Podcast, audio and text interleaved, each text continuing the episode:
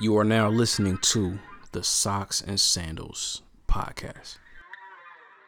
Every time an independent, a truly independent source goes into the Portland Police Bureau, we find chaos. Just one of the people like just told to my managers who like had fired me, they were like, yeah, did you see Tevin's video was on Complex? And he was like, man, dog, they sick, man. Yada, yada. And I was just like, I was laughing because it was just like, you know, bro, like, you know, God, God always got a plan, you know. And so in that moment, I thought, you know what? I don't care. I'm going to sit here in the middle of this aisle in Target and talk to her and break down what is going on and why she believes that these white Barbie dolls are more valuable or should come home with us over these brown and black Barbie dolls. The Egyptian creation story is a very sexual one. Mm-hmm. And it talks of the god creating himself through a sexual act with himself. So it's a masturbatory big bang, if you like. Like, I never even hire coaches when I establish a program. I always hire mentors first. Mm-hmm. You know what I'm saying? Because a mentor gets the big picture. Coach might just get basketball. I want somebody that under X's and I want somebody that's about whole life. I'm not the only podcaster out there. You're not the only marketer out there. Like, there's a lot of people doing the same things. But the things that's going to separate you and I from the rest of the people is that we become our best selves and we just don't quit. So what is the gospel? What is the pure unadulterated yes, gospel? Yes, yes. And that is what I live by, because the moment this changes is the moment I'm leaving Christianity. Okay. The pure unadulterated gospel, and I can say it in one sentence, but I'll elaborate. For sure. Is love God and do whatever the fuck you want. Oh, so you don't get flagged? You know what I've noticed people are doing? What? Playing it not not through the speakers, because it's easy for them to get flagged. But if you play it like in here on your phone without a system, then that, that won't get flagged. Mm. But I mean, you ain't up there yet, so I'm just saying for future reference. Right, right, right. We'll let y'all enjoy this real quick.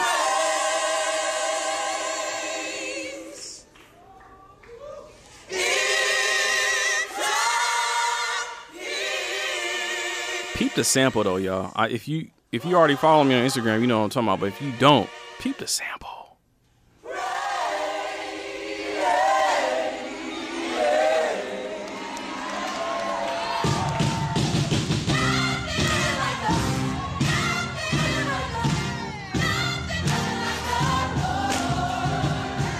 Mm. So far.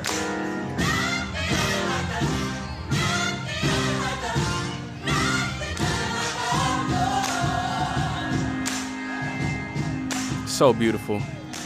What up, y'all? I want to welcome you back to the Socks and Sandals Podcast, where society, culture, history, and religion collide, and we unapologetically discuss our worldviews. It's your guy, Emmanuel. I'm back in the lab, man. We here live in K-Boo, and I'm here with my guy, Oba. He's back in the building. It's been a minute. Oh, how you been, bro? Well, sir, thank you so much. Thank you so much for having me in this uh, illustrious place. Illustrious. You know what I mean? You brought After out the hours. Big words. Oh, excuse me. Uh, let's go. So, you know, we do what we can, but vocabulary. We're back here. Um, mm. I got my own rig now, man. I didn't even tell you. What's up? I got me a little mic at the house now, yo. So okay. I got, uh, I got I got it all. I got the little setup, got the headphones. Yeah. I don't have any of the noise canceling business, but uh, like I was telling you, I think that that's the wave right now is that uh, people really like the person walking by or the, yeah. hearing the car right by or the, yeah. the birds outside, things like that. Or Maybe as in my rain. neighborhood, that, that the train. That train is mad loud, bro. And then, yo, why y'all got long, slow trains? And then they feel the bro. need to blare their horn in the middle of the city. Yo, everyone sees you, bro. You're stopping all traffic. Bro, they used to do that. When I, I swear, maybe I just sleep through it now, but I swear like every night between two and three in the morning, they would just lay on the horn, bro. Hey, guess where I moved from? Uh, the end of Mult- Multnomah Street, you know, where the where Lo- where Lloyd Center is? Yeah. You keep on going east from Lloyd Center, uh-huh. and it runs right along the eighty-four, which oh, runs yeah. right next to the train tracks. For sure. So I was living yeah. right above that train yeah. when it blared at three o'clock in the morning, man. Bro, like that was the worst. But now I feel like they just do it more during the day. Hmm. Like I was I was working on something earlier today, working on my new extended intro that y'all just heard. Not what you, you know what I mean? Y'all y'all y'all are here. But um but yeah, bro, like and it was just what time was it? It was one o'clock. Oh. And they just they were just hitting that thing for a good seven to ten minutes. Mm-hmm. I'm like, damn, bro. Ain't nobody even here. everybody at work. But yeah. There's a theory. Somebody tell me that they have to blare their horns a certain amount of time when they're passing through a metropolitan area. So they try to space it out as much as possible, or they try to clump it, and they try to clump it all together. I think it's like when they hit that main, that major intersections, bro. Because it, it do be a lot of accidents where I live, though. Like right at the end of the, it's the cul-de-sac and it's Columbia right there. Mm-hmm. I've seen literally three accidents in the past two years right there. Like cars right there, bro. So it's it's always accidents. So, you know, they got to do it for safety purposes. But it's hella annoying, bro. Especially when you're trying to do something constructive and they just over there. Like sleep, man. Forget sleep. Work. Sleep. You can't work. I'm going to sleep when I'm dead. You know what I'm yeah. talking about? Nah. Listen to this guy. This guy this guy lost seventeen straight, ounces. Straight grind. That man, that man got grind, seventeen ounces cut cut out of him, and now he's talking about just grind, yo. Yeah, man. You, you know, you're, it's, you're it's, gall, you gallless, man. Hey, man, when you when you don't got your gallbladder, man, it's just it's a different type of vibration that you on. You know what I mean? Like, you better watch out them taking out what what uh what system is that? Is that your endocrine system? The gallbladder? Is that part of your endocrine system? I don't know. You better watch out, man, because that's a chakra right there, yo. So you're gonna have to shut up. Oh. That's a chakra. It's a chakra point. It's, no, it's not. The, the chakras is in, chak- is in the middle. Gallbladder is right here on the right oh, upper man, quadrant you, of bro. your stomach. Bro, you don't you don't know about them chakras. You right. You right. Yeah, I'm sorry. You, you over here. Yo, don't don't don't mind me, man. Don't mind me. You need to mess with a few more Instagram thoughts to know what your chakras are, bro. You don't you don't you don't got that type I don't, of experience. I don't have that I don't have that caliber of Nah. I got you. Nah, I'm not pulling bro. them like you, man. I'm sorry. So like me. You. Hold thank on. What trying to, why are you trying to incriminate me, bro? I'm a happily married. Yes, sir. Happily married, about to be eight all, years, we bro. Already, we do, and we already know black men don't cheat because that's, that's not something we do. That's a fact. So that goes without saying all that right. you are, just because you smell good, you're gonna attract everybody, bro. That's a fact. That's you a fact. I so feel that. Come on, man. I'm not. I'm not trying to do nothing. But eight years. Were, when is eight years, yo? On the twenty-fifth man, of this month. Week. Yeah, next week, bro. What? Yeah. Yeah. Or is it no? Week after next. Twenty. Just the twentieth. Yeah, yeah, the twenty-fifth. Yeah. So. Yeah, bro. Hmm. Eight years, man. Are you in a stride right now? A stride? Are what you does at the that beginning? Mean? Like, okay, let's say, let's say this is a, let's say marriage is every. Hmm. I don't, I, don't, I wouldn't even say ten years, but let's say there's a point where you're starting something new, or there's a point where you're in the middle of something. You get me? Like a track, like a like like you're running a race. Mm. So there's a point where like you get to a point, and now okay, well we're starting to get into this. Maybe we're running a one hundred right now, so now we're doing this part of the one hundred. Or is it like, yo, we've been in the stride. We're we're handing the baton off. We got this four by four going. Is it a long distance joint where, yo, we've got the same steady pace and we've been, you know what I mean, just we, we already know what our kind of our, our marriage pace is. Yeah, I, I know what you're saying. I, I think we are in a stride, if if you want to put it that way. Like it's it's a comfortable it's a comfortable spot. It's a comfortable spot. Like seven years. Um, they talk about the seven-year itch. Hmm. I kind of get what they were saying, um, just from the fact that like there's a there's a point of like contention at that seven years, where you really trying to figure out. Well, I'll just speak for myself. Not to say that I was disgruntled or anything, but like you're really trying to figure out, yo, was this the best decision? And without maybe you, maybe you talk about it with your spouse, maybe you don't. Maybe I shouldn't be talking to you about this. Maybe I should be talking to my wife, honestly. But like, but it's it's a real thing, and and you think about it, and it just it just goes through your mind, bro. And I know other people that have told me about it. I'm like, nah, bro. Is like, that a I, secret? Is this something that you can't really talk about? Out nah, I'm just I'm just like now that you asked me, I'm like, dang, I did kind of go through like in my mind. But like part of it is for me, it was I was going through. I'm, I was going through counseling. And so all the things that I was dealing with emotionally and internally, I talked to my counselor about it. And so it was like I didn't know that I needed it that much. Needed what that much? Counseling. Mm. To be able to talk through. Because, like, I'm thinking, I'm going through these things, I'm having these thoughts, I'm just like, man, she's tripping. Man, she's this, she's that. Trying to find an excuse. Mm. You know what I mean? Or just trying to, like, put off my behavior on her. Mm-hmm. And then have that dude sit back and talk to me like, well, actually, you, I, well, well, what what'd you say you said? Mm-hmm. Okay, so let's just stop. Don't, let's not continue to go on what she said. Listen to what you said, and I, I need you to fix that. I need you to work on that. And so when he kept stopping me and redirecting my energy towards me, mm-hmm. as opposed to me trying to direct my energy in what I wasn't getting or what I, what communication breakdowns because of her, it wasn't her fault. It's both of us in this. But if I correct my part of it, then I can help repair it if I really want to. And that's, I think that's what it comes down to. Like when you get to that point, you know, year seven, year eight, like you're, if you made it that long, then, and if you've been working, mm-hmm. cause you gotta work. So, so if, if you've been working, then y'all are at that point where you fully understand each other and you know all the buttons that can be pushed, what will happen if you push that button, if you don't push that, you know. There's there's no more guessing at that point. There's no more getting to know. You know. And so now it's just like we know. And so we can just fully build. And I had there's all the guesswork is done. So now we can kind of enjoy as we build, as we know each other. You know what I mean? Mm-hmm. So, yeah, so man, you're no, you're eight is no new. There's no guessing. Now it's okay, what? OK, so that's that seven years. It's like, OK, now we know. These are all the toys. These are all the pieces of this puzzle. Yeah. We, we've we've looked at every single piece of this puzzle. Yeah. Now let's spend the rest of this time together putting this beautiful picture together. It's like you put the puzzle pieces in order, but just haven't fully connected them yet. But like, mm. oh, I, I got the right corner, I got the left corner, the top, mm. you know. So, um, however, it's not like there haven't been any wrenches thrown in with me changing up my whole worldview in the past couple of years. Most recently twenty nineteen, and me dogmatically stepping away from religion and just like becoming more of a student as opposed to a follower or whatever.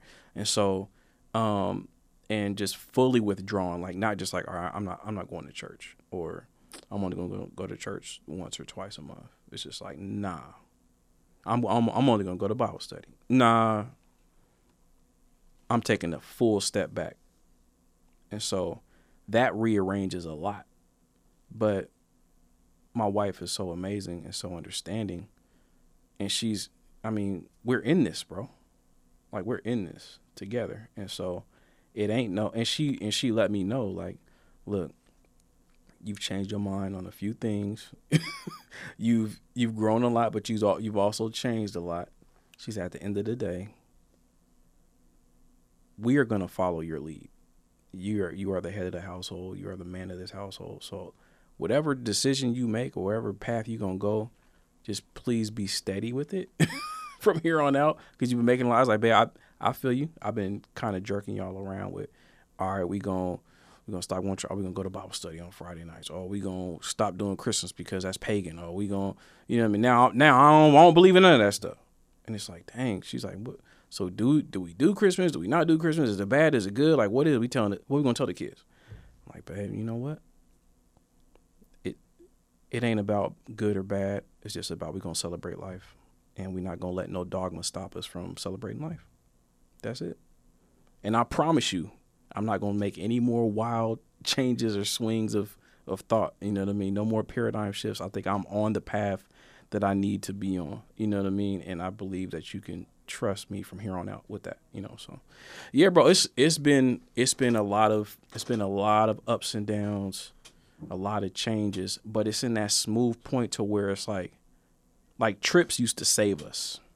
Mm, like work, like you in a, like you, like you in, like you in your career kind of. No, thing. no, no, no. I'm talking about like trips, like going out of town. Yeah, that's what I'm saying. Like yeah. if you don't take those couple, th- that vacation yeah. away from your life, yeah, it's liable to make you want to quit your job or, you know. Not even, no, just quit the marriage. Quit. Yeah. Yeah. I'm, I'm done with you. Mm-hmm. I'm done with, you know, all these tap. You you want to quit the marriage because it just reminds you of responsibility. Mm-hmm. You know how we talk about accountability, a, accountability and response. You know, we talk about adulting, our generation, mm-hmm. and like it's, it basically just means I don't want to be responsible for all this stuff. I just want to do me. You know what I mean? And so with marriage and children, it's like at some point you just, you know, you just want time alone, especially away from kids, away from responsibility. So those those trips was like, that was our time to get away from being responsible for anything but ourselves. And then we could reconnect on a real level um, because we weren't connecting at home with the kids around and juggling work and all that type of stuff. But now it's to the point where we don't we don't need a trip. We we really don't. Like, our communication is good enough to, we don't need to rely on a trip, you know, and that was kind of our crutch. It was a fun crutch. But it's like we don't we don't need it, and we both know that. Like, we're at a good spot, you know. So that was a long roundabout answer to say, yes, we are in our stride, my brother. That's cool, man. Yeah, man. That's cool. That's the, that you've been able to make fundamental changes, um, and they were very uncomfortable. But not only you, but other people are seeing the uh, benefits of that. For sure. And who, I mean, the most important person that they may not have gone through that paradigm shift as you have internally before, mm-hmm. it, before it, you know, you expose yourself to it externally. But for the mere fact that it um, affected her externally, mm-hmm. and then maybe that's affecting her internally, that is that's a that's a that's a hard way to learn a hard lesson. But yeah, yo, um, shouts out to you. For sure, please. Man. Um, appreciate that, bro. Absolutely. Shouts out to, to the to the whole team, to the whole squad. Um, that's that's a cool thing, man. Yo, but tell me about this equipment you got, man. I ain't know you oh, got a whole man. lab set no, up no, in the house. No, no, I see it's you. Just a little, it's a little something. This boy got work. a corporate job and just got some money. Boy got yo, caked up. Yo, I, and yo. yo, I'm I'm out here. I'm I caked up, and it's crazy. It's crazy what eligible means to me now, and I'm not even like breading it like that.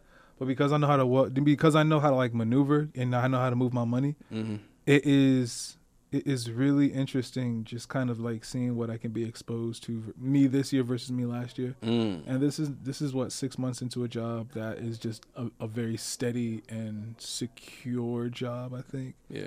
And it is,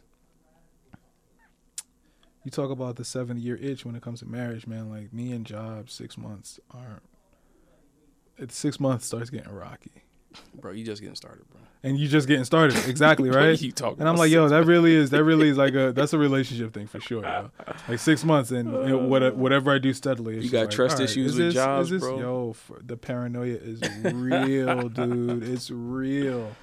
Oh, um, but I know I'm here, and it is, it's giving me a chance to focus on my time Word. and really use it more, more wisely, and focus my money. So if I'm spending money on the things that I want to, my endeavors, mm-hmm. then I have no reason not to sit in front of it and do it, and also have no money to spend on anything anything else. Yeah.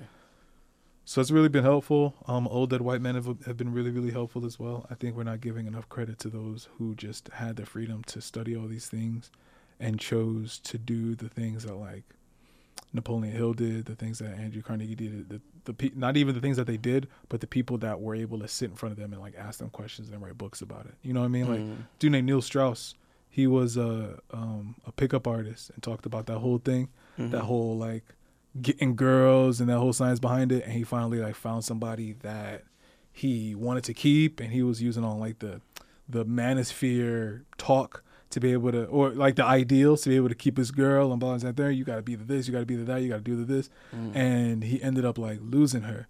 And he wrote this book about how all that he thinks all those like fundamental Uh, red pill meant that all that mentality ultimately led him to losing the person that he was with. It's called The Truth, mm. and I'm looking forward to reading this book. I just got exposed to it not too long ago, and I'm really, really looking forward to diving in and seeing what that was like. Because I really wonder, it's like the Patrice O'Neill.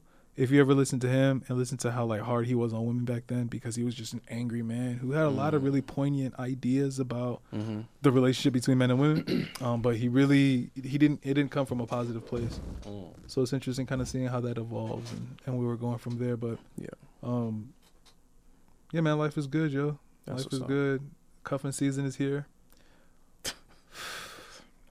How's that working out, bro? Yo, you know what, man? I am choosing not to be online dating because I think it's just more, it's just, it's too much time with too little results, man. Mm. Unless you're doing something like, first of all, unless you're a woman, then your your rate of return, you know what I mean? Like your return on investment of time is just like, it's it's un, it's un, absurd. Oh, there's more eligible male bachelors or male? There are many, women have I mean, it's just like real life. Like mm. a woman has a choice of whoever she's exposed to. You know mm. what I mean? And seeing Tinder like on a dude's account and then seeing Tinder on a woman's account, insanely different. mm. Insanely different. Yeah. You know what I mean? I have friends who say, she's like, yo, I've never swiped right on a guy and he didn't swipe right on me. She's like, I don't I don't even know what happens mm. if you swipe right on somebody and they don't swipe. She's like, I've never done that before. Mm. So it is it's fundamentally different, and the, it's just not a good return. So I'm really, but on, on the on the flip side of that, summertime is where I, I mean wintertime is when I really like spread my wings.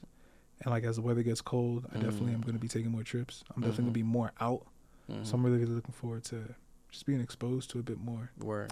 And seeing what happens, man. I can't wait for my eight years, yeah. It's coming. It's coming. Well, I don't know, man. If you six months at a job is tough, bro. I don't know right? what you're gonna do with a real hey, person. Man, but but with that with that marriage counselor, man. with that with that with that marriage pa- uh, pastor counselor, yo. All you know, all things are all things are possible through Christ who strengthens me, or something. Look like at that. You, bro. Boy done got saved. Hey, don't you know? Speaking of all things being do, possible, do you hear? Through do you Christ. Hear the transition? Oh, do you hear the segue? Strengthens Oba. do you oh, hear the transition? God. What y'all just heard mm. me start the show with was Kanye Sunday service, man. That was the one in Chicago most recently. I think that was sometime in uh, what is it? Is it September? That was just a yeah, couple weeks. That ago. was a couple weeks. Yeah, if yeah, a week man. Ago. Yeah, if that exactly. So, um, bro, there's so much that's going on with Kanye. It seems like he's doing services. He did the Coachella, and he he he was doing stuff like just him and the choir. But now he's going around and he's touching the folks. He was in Atlanta. Uh, he, there was a Chicago show. I don't know where else he's been. Um, I don't know. Those Those are the big three that have been recorded. Yeah, um, yeah. And then they have all the things that, you know, on his property. But, bro, that's yeah. that's huge, man. It's, it's big. And it's like it seems to really be catching on. I also think it's really organic. It really, really seems like he started doing this for him and his people. He started he, with last year or something like that, right? Or was it? Is, has it all been twenty nineteen? Maybe, maybe he had sessions where he's like, "Yo, don't bring no phones here." Mm. Yo, maybe he just, you know what I mean? Maybe he got with a choir and he was like, "Yo, let's just let's just chop it up for a little bit." Yeah, I love how this really is growing into something that is very much. I would, I would definitely go see that if it, if he, if they charge, at the Moda Center, yeah. if they charge that wherever, I'm going. If You're if going. I can, if, if any couple hours, I'm going. Yeah. If I know where it is ahead of time, I'm flying there. Like I'm going. Yeah. There's no question. So mm. this is this is a thing now. And this yeah. is something to really pay attention to, because this is different from like from Chance.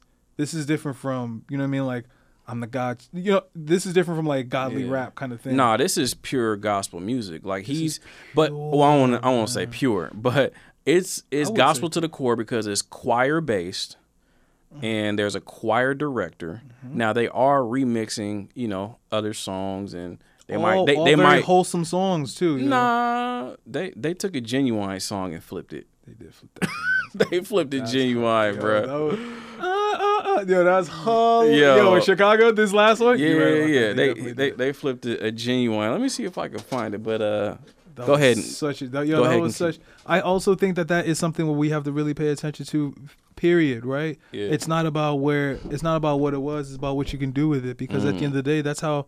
You can't call music, you can't call music bad, because it's like, yo, he made, he put lyrics to music, but remember, it was just music first. Yeah. So just now change it to this. So anxious. Ooh.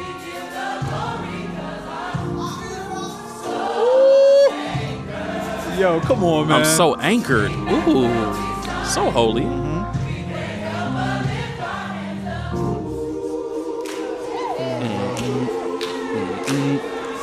Mm-hmm. Mm. Listen to Timbo. Do, do. Get it, Tim. Do, do, do, do. Hey. Hey.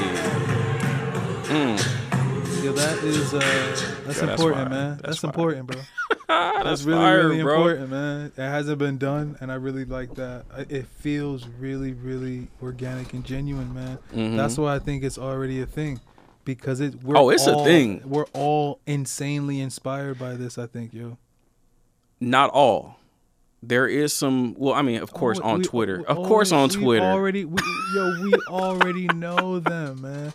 I did listen to this guy that I like listening to. His name is Kaz, and he's on um, um Flagrant, Flagrant too. Yeah. And he's like, he came at Con- he came at Ye because he was like, yo, I can't believe this is just another proof that Ye can just manipulate black people into loving him again, and all these different things. Wait, what race is Kaz? Kaz is Nigerian. Okay. But he grew up like, he's New York. He's New York, New York. You know what I'm saying? Okay. Um, and he's just like. But that was that was the Twitter response. Like, he's just manipulating black people to love him again, and that is, you know, like, can you really say that about the, the black church would just give a black man a pass? I was like, oh, whoa, whoa, whoa, hold on. Now it's about black men. Now, well, hold on, who's who's tweeting this? You know, whatever. But first of all, like you, yo, the hive, the hive mind is really amazing. You know what I mean? Like the Twitter mind is really, really amazing. But like, when you can really, I think when you have your own individual response to something and then you go out and experience it versus find out about it on Twitter first, read everything that people are posting, and then go experience it. Yeah. Like, it's, how are you going to watch a movie and then read the book? Right, right. That's exactly what you're doing. Yeah. You, you'll never get the characters that you saw out of your head. So you'll never get the narrative that you already have out of your head. And there are not enough people that are experiencing things genuinely on their own before they see other people's opinions. That's yeah. really a dangerous place to be, yeah. man. But this that's, is that's dope a, on its own. Yeah, that's that's enough for the haters, man. But yeah, tell me tell me more about how you feel about it, man. Man, it it is right in line with what I really genuinely feel I fell in love with. I don't think Ye was the reason I started listening to gospel, but over this last, I, I it, it feels like a year. No, it's, it's been a solid year. When we was recording last year, real heavy. I was um, you I, was I'm, you was on gospel tough. You was already on heavy. It. You was on it. Yeah. Heavy. Yeah. So that I I realize now that my favorite, you could take away every single instrument from me. I could never hear any instrument and any sound, but as long as I can hear vocal harmonies, that's exactly where I want to be. Yeah. That is my favorite instrument. Yeah. Hearing voices, even if you're just ooh-oohing or mm-hmm. if you're singing one word, whatever, mm-hmm. whatever. Grateful when they go grit, yo, that yo powerful, bro. Yeah. So this is right in line with what is going on with me. Yeah, you. That's that's dope. That's dope that it touches you like that, and you didn't even grow up in a church. I, bro. This is why I think, just like Earth, Wind, and Fire. Yeah. This is why I think it's so. I wouldn't have been able to and value this when I was young. Mm. It's like watching like it's like watching Matrix as an adult versus watching it as a kid. Mm-hmm. I watched Matrix in college, and I was like, yo, this is a big deal. Mm-hmm. I'm listening to gospel music genuinely as an adult. Yeah. As somebody that it's can not just you. hear. I'm not just listening to the lyrics. I'm yeah. not just. I'm listening to how they feel about the words that they're singing. Yeah. That's what I'm listening to. That's what I'm falling in love with. I mean, that was the most powerful part of church. And honestly, like when I, when I was watching uh, the services last weekend and this weekend, I'm just like, it just dawned on me, like, bro, this is why. Addictive. Church. No, no, no. Oh, oh. This is why. Church, especially the black church, is low-key kind of weak right now, bro. Mm. It's because the choir is gone. It, it's too pop now. It feels pop, bro. But it's it is it is pop because they're all doing like the, the Kirk white Franklin thing. Not even Kirk Franklin. You like think they're, they're doing, doing Hillsong. You think they are doing Hillsong? They're they're they're doing Hillsong. Oh, they're they're doing um. you know, what's his name? Israel. And is, Israel's dope, but it's like that this sound that you're hearing, that's not the common sound in the black church anymore. And also black church, black churches, to my knowledge, I ain't really seen it like that. But like for the most part, um, maybe it's just a Portland thing. Because when I was in Houston, they had a dope choir um, at Willard Avenue Baptist Church in, in Third Ward, Houston, Texas. But, uh, I just shout that I out. See that. I, I see that. I see that. You didn't I have to tell to. us. We we saw. Yeah. We saw. Yeah, we know. That's gonna pop is. up on the screen whenever Word. we get this. Uh, whenever we get. Yeah, we man. get video to this. Shout out to T S U, man. Shout out to Frenchie's Chicken too. But um, like uh, the choir. The choir, man. The choir was everything. I remember growing up, man. We sang in the choir, like the youth choir, bro. That was so much fun. Just being there and like you learned music. You really learn, and you couldn't learn music anywhere else. The school wasn't going to teach you, not at that level. And then you travel all over the place, man. But you just have a good time singing and just, like, expressing yourself. And so, and I remember, like, every church had choirs. And they would have, like, choir, like, outings. You yeah, know what I'm saying? Like, it would be concerts. Yes. It would be, you concerts, know, for sure. It was mad yeah. concerts, bro. And And then when, when the pastor spoke at another church, the choir came with them. Not the praise team.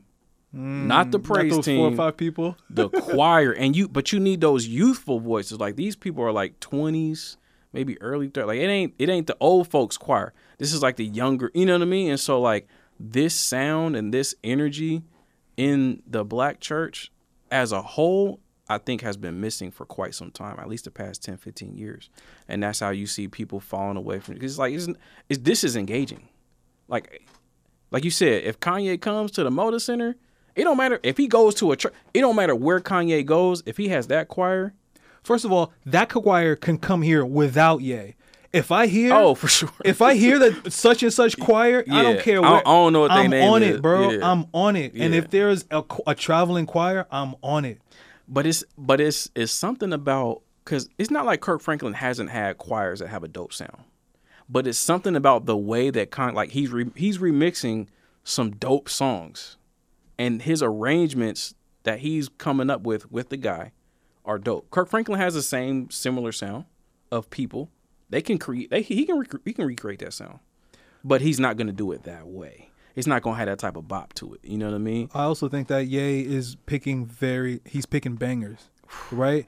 It's like his playlist doesn't have all John P. Key songs, and he doesn't. But it has his like. Yo, I got that one John P. Key song. I got that one whining song. I got that or one. Or the, you know, the song that they just... They... Back to Life. He had the Back to Life. He had the one Ginuwine song. Yeah. He has all these one-hit bangers, but... When you put orche- when you put orchestral music to it, when you put these vocal harmonies to it, mm-hmm. it's it's just all it's already a win. Yeah. Oh man. Yeah, bro. So, so where do you think the church uh, that that that that vocal harmony went? Because like you're right, a lot of pe- that brought a lot of people to the church. So where did that sound go? Where did it go? Is it on Broadway? Is it it? I don't. I don't think it transitioned into anything else. You talking about like the old school church sound? Yes. I don't. I don't think it went anywhere. I mean, it's it's still being done, but maybe maybe I'm I'm not the person to speak on it because I'm not actively listening to modern day gospel music. So I mean, there are there were people like um, I don't know what happened to Tye Tribbett. Tye Tribbett had a dope choir, and he had younger, more youthful sounding music. You know what I mean? And he was making some dope stuff. And I was listening to that tough in college. So it was like Kirk Franklin was that dude to make that music. And he was just kind of getting more poppy. And then um, Tye Tribbett kind of took over with, with his choir. And then after Tye Tribbett, uh, I don't know, maybe it was like James Fortune. Um, he had a he had a few joints, you know. But it was like modern day stuff is more about the person as opposed to the choir now, you know. Um, so... Yeah, when when when when do you think that started? When do you think the hold on? I'm about to pull up my playlist because I got a whole gospel playlist. You know oh, you mean, about you know to mean? Get into it? Ain't so you? I'm really because I'm I'm noticing that as well. I'm noticing the Fred Hammonds. I'm noticing the John P. Keys. I'm well, that's that's old school though. The James Fortune. So yeah. That's old school. Is Marvin Sapp old school too? Uh he's more new. He's a little bit newer, but he's old. Like he's in his forties, fifties. So you know? I think that these guys. I'm have, talking about younger people that's doing it. Ain't no. Ain't but do many. The younger people have that older sound from the choir? Not necessarily from, even from that one. One voice that's always on the mic. Older sound from the choir? No, I mean, I don't. Like I said, bro, I don't really think I got the. I Do you stop? Have you stopped listening to it since you stepped away from the church? I stopped listening to it before I stepped away from the church oh, because it just wasn't. It wasn't appealing to me. Like I said, the last dude that I was really rocking with heavy was Tye Tribbett because he was making some dope stuff. But outside of him, um, I don't know who was. who was like carrying that, that torch, you know what I mean? I can't stand any of the new gospel, bro. Yeah, I, I mean, all, all the new stuff that I hear, it just kind of sounds like stuff that I already heard before. It just sounds like some other, like I said, just more pop. I'm brand new to all of it, and it's yeah. still just like, nah, I don't need this. But like, if they was doing stuff like this, though.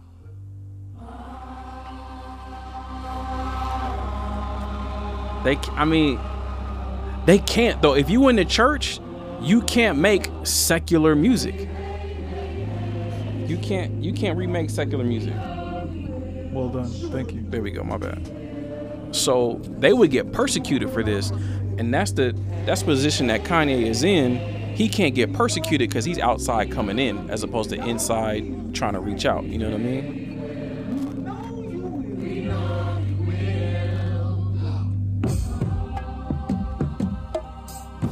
Ain't nobody in church, ain't nobody in modern day gospel making music like this, bro.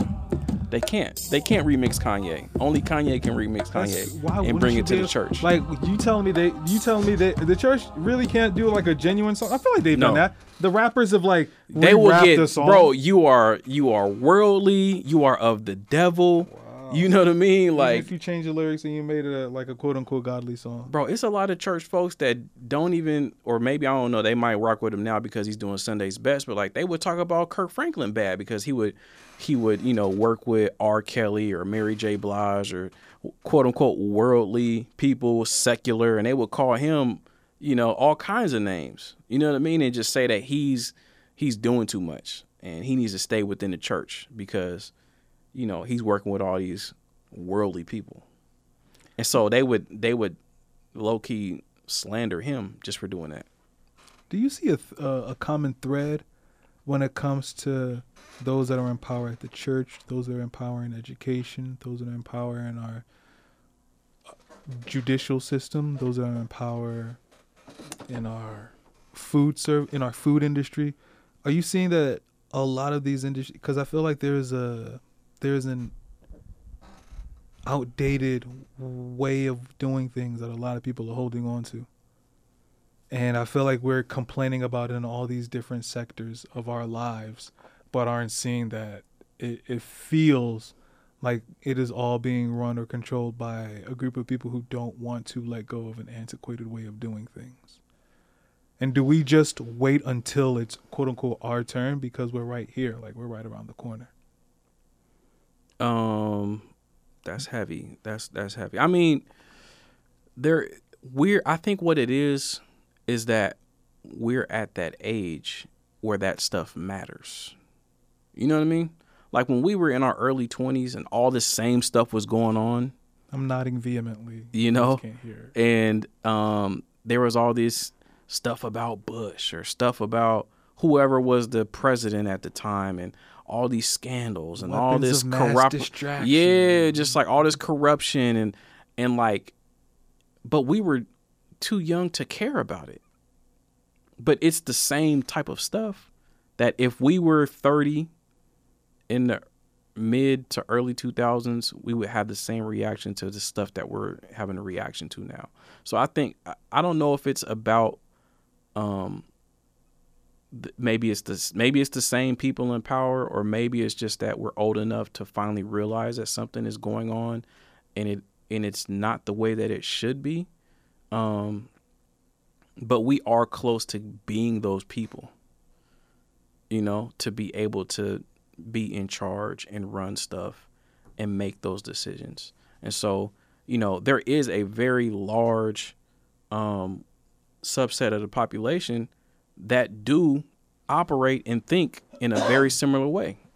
The baby boomers, you know, like my, my parents' age for like sixty and up or whatever, like they experience the world and they see the world a certain type of way. They run things a certain type of way, and they're going to, they're going to do it that way, and they're not going to change.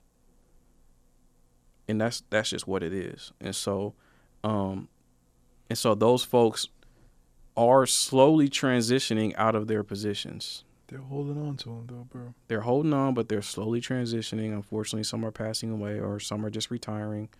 And, um, you know, our aunts and uncles, but like our older siblings are stepping into, for, for lack of a better term. And then we're as, we're going to be up next in about fifteen years. And so when we're in our fifties and stuff. So, um, yeah, man, I, I think we just have to learn from like what we're seeing, so that we don't repeat it and we don't recreate it. And then our, our kids and our nieces and nephews ain't looking at us like, man, y'all just, y- y'all don't know how to, I mean, y- y- y'all just be holding on to, because like you said, our, about to say that, man. Our generation is the last ones that knew what the world was like before the internet. The words that our, our parents and people like that. Like, yeah. The, I know kids are just like, yo, what are y'all talking about? Like, the mail system's the same. Nothing's changed, blah, blah, blah. But we're like, no, no, no. Outside used to be a real thing. You know what I mean? Like, yeah. Street lights used to be a real thing. Yeah. Playing in the street. There are all these different things where we are the last people to enjoy technology. Right. I think our parent generation, they they they can enjoy it. They're frustrated by technology. They're frustrated by technology, right? Yeah. We're the first ones who had to learn how to type. People that are younger than us, yo, you don't have to learn. You're going to want to type. Mm-hmm. Ty- you just... But they don't have to type as much because they're going to have predictive text. You know what I mean? And even voice to text and things like that. Voice to text. But so that's like all in communication even... with each other. I think like there's going to be a huge subset of people that still want to be able to like interact with technology. I don't know. It's like cursive. We're the last ones to write cursive, bro. Man, they trying to teach that at my, my son's school. Don't he in even, the fifth grade. Don't even waste his time. The kid, no, the kids want to. They're asking the teacher, can you teach us cursing? I'm like, dang, they're asking you? Because it's like, when am I ever, oh, it's like an antique. Bro, side note, bro. So I was, I was at some restaurant, and you know how they, they, they flip the tablet over for you to sign it for your, you know, after you make a payment with your card? Okay, yeah, yeah. Bro, I seen this girl, she was like, she had to be like early twenties. When I tell you all she did was just literally do some scribbles, she didn't do anything that re- that resembled a name. She went up, down, up, down, up, down, up, down, and hit done. I'm like, yo, she don't even know how to sign her name, bruh. No, but no one signs their name on computers, man. You do? I, you go I through know. Your whole signature? Bro, I remember when I was a kid, I used to practice my signature practice. religiously because I thought I was going to the N B A. You got fly signature? Let me see your signature real It's quick, not man. fly. It's not Come fly. Come on, man. If you used to practice, it's going to be fly. I ain't got nothing to write on. How convenient. How convenient is that? How convenient wow. is that? Wow. Hold on. Speaking of, yo, she was crazy. She was wild too. That's it. It's not it's not fly. It, it used to be better. It used to be like you could actually see syllables. Now I just got real lazy with it. But yo, these kids nowadays, they don't Yeah, who cares? Who cares about a signature? They don't write anything. No, bro. nothing. You I mean you shouldn't in two thousand nineteen if you're writing I don't know. So, bro, I'm about to, speaking of writing, I'm about to teach this podcasting class at S E I uh, starting in, starting next month. And so I'm thinking about having these kids, like, get notebooks oh and write down their ideas. Yeah, it's it's happening, man. It's, it's, it's like a beautiful I mean, thing. Yeah, the, congratulations, Thank man. Thank you. Thank you, my brother. Thank you. It's piece by piece, man. It's coming. Yeah, man. Slowly but surely. Mm. But, um, but yeah, man, mm. so I'm like, I'm thinking about, all right, I don't want y'all, I want y'all to get out a notebook, and I want y'all to write down your ideas. I'm like, dang, bro, do kids write? But they're in school. They got to write, right? No? Laptops? Everybody got laptops? I think it's all laptops, bro. Laptops and, and, and tablets, man. Well, they going to have to write in my class, bro. Nah, don't make them do no antique stuff like that, man. They have to, bro, because there's a there's a, there's a specific exercise that I need them to do, and I need them to have one sheet of paper, draw a line down. I need you to write certain attributes on one side and certain attributes on the on the on the left side and on the right side. And then I need to see which ones cross over, which ones meet in the middle. So then you can choose whatever. I don't want to give away too much because this is a paid course, whole, and I don't want to give y'all too much free game. You know what pa- I'm talking pa- about? Patreon subscribers, I think you'll be able to get that on the on the bonus episode. So, so stay tuned for that. I, I just feel like it has Patreon. to be just like one little thing. It's almost has yeah. to writing that writing right now needs to be like a novelty, right? It needs to be something to so where wild, you bro. do it. Oh, man, let me do that one cool thing. Oh, man, I never get to pull out this notebook. Let me pull out this notebook and, okay, there's one thing. Create my list. Let me pull out this notebook or brainstorm for ten minutes. Let me just only do that with this notebook. But it really is. It's not a part of everyone's day-to-day anymore. Yeah. Ra- bro, ra- when I when I realized that there were a lot more rappers who just write on their phones, that's when I knew writing for us was just like, oh, no, it's done. Oh, yeah. That's when I realized. Bro, I do everything on my phone, bro. I got so many notes. I have, like, literally, like, six hundred seventy notes, bro. And in your notes app specifically? In my notes app specifically. six hundred notes. Because I don't write anything ever. I just put everything in my notepad. How often do you go back to your notes? Not very often. I just only, just when I need something, I just type in certain words when I search, and hopefully I can find it. Because I don't have it in no type of order. I don't mm-hmm. put them in... you know, different folders or anything like that, man. But but anyway, we off on a tangent, ain't we? Yeah, so man. Kanye, man, Sunday Services is dope. Now, his album is coming out very soon, end of the month. It was going to be called uh, Yandy or Yandy. How do you pronounce it? Uh, I don't, I don't, I don't. Well, whatever. Yes, those... It's it's not going to be that anymore. Right. It's now going to be called. I think Yandy came out. I think it was leaked. No, no, so... no, no, no. It hasn't. The Yandy leaked. Well. So I think that this is a new album. I don't know, bro. According to T M Z, oh my God. T M Z is the truth, bro. T M Z said the album that was going to be Yandy is now going to be called Jesus is King. And that's the album that Kanye is coming out with. So that's why we're seeing all this activity online. That's why we're seeing him go Atlanta, Chicago, other cities, because the album is dropping. So that's like promo tour. You know what I mean? So what do you what do you expect from this album? Do you expect more of what we already heard? Do you expect a little bit of rapping? Are you excited for it, bro? I would love to. Uh, cl- clearing, clearing samples, clearing all that. You're not gonna be able to clear. It's not. What do you mean you're not gonna be able? He clears everything.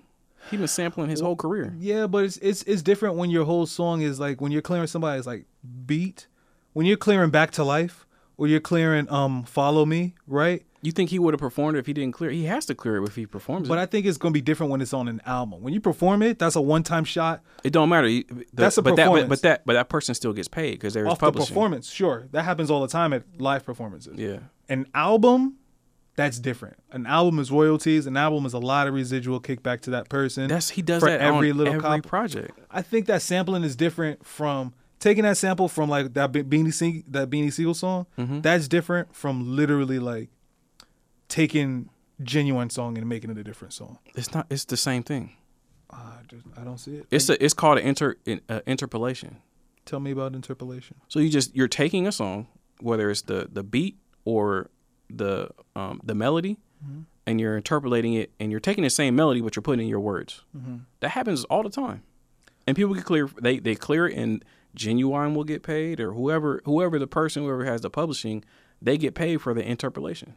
So when he interpolates, if he interpolates, um, but he has to Follow Me, right? He has to get the permission. He yeah, can't go without permission, the permission, and he has to pay for it. As long as you Shaka pay. Khan was like, "Oh, I, if I'd have known, he would have." Yeah, yeah. As long as he pays, he's coming off of it. I can't yeah. imagine that, yo. I can't imagine that's going to be what he does. Um, really? I don't. I, the sampling thing, yeah, cool, but I don't think he's gonna. I would love for it to be, if it's going to be anything, and if it's going to be interpolation, if that's how you say it, mm-hmm. I would love for it to be all gospel songs. I would love but for I think it to there be are going to be gospel songs. But you're talking about like without any sample or any interpolations, just straight up original, or that just be, only interpolating gospel, not not remixing, quote unquote. I keep secular. on saying gospel. Yeah, I keep on saying gospel. Word. I just want it to be all vocal harmonies. Or I want it choir to be, based. I just want it to be all choir based. Yeah, whatever it is, they could sing whatever they want. Mm-hmm. If it's an album like that, I mean, especially if it like. crosses over the secular threshold and kind of like brings both places together. Yeah, this is what Chance could never do. You know what I'm saying? Like, why you why why we gotta bring Chance, Chance into it? Because Chance is gospel rap. Chance is like the poster child of gospel not, rap. No, he's not. Yes, he is. Lecrae is the poster child of gospel rap, bro. If, oh, oh, oh my God, you are Lecrae bro. for even saying that, man. This is this so is, lame. You are Lecrae for even saying that. Bro, it, Chance is the success of gospel rap. No, and he's not. He is, man. But I think that this Ye album, it, it could be, it's, it's, who knows, man. I just love to see that he's growing and that he's trying all these different things. Somebody put it on one of the on one of the Instagram or uh, YouTube comments. It's like, we're seeing Ye find whatever he's looking for. Like, at, we're seeing him heal. We're seeing him hurt. We're seeing him mm-hmm. live his life publicly. And I really dig it. I really dig that because it makes for a great... This is the beginning of like a a legend, I really think. Like a story that you can tell kids. I really, really, mm. really believe that this is a story of trial and triumph. That's powerful. Of not letting... You know what I mean? Like this is a, this is a, this is a legend. This is, I think, is going to be something that goes down in history. That sounds too good to be true. Let me, let me play Donald Trump's advocate real quick, bro. Could he purely be doing this? Like what the what the Twitter haters are saying, bro. Like... There there could be a little, I'm trying to get back in the good graces of people, especially black people. I think black people know when they have a, um, we know our Colin Powells, we know our uh, Condoleezas, we know who our Oprahs are. We know when Oprah. Oh, you put Oprah with Condoleezza and Colin? Of course. When Oprah came to...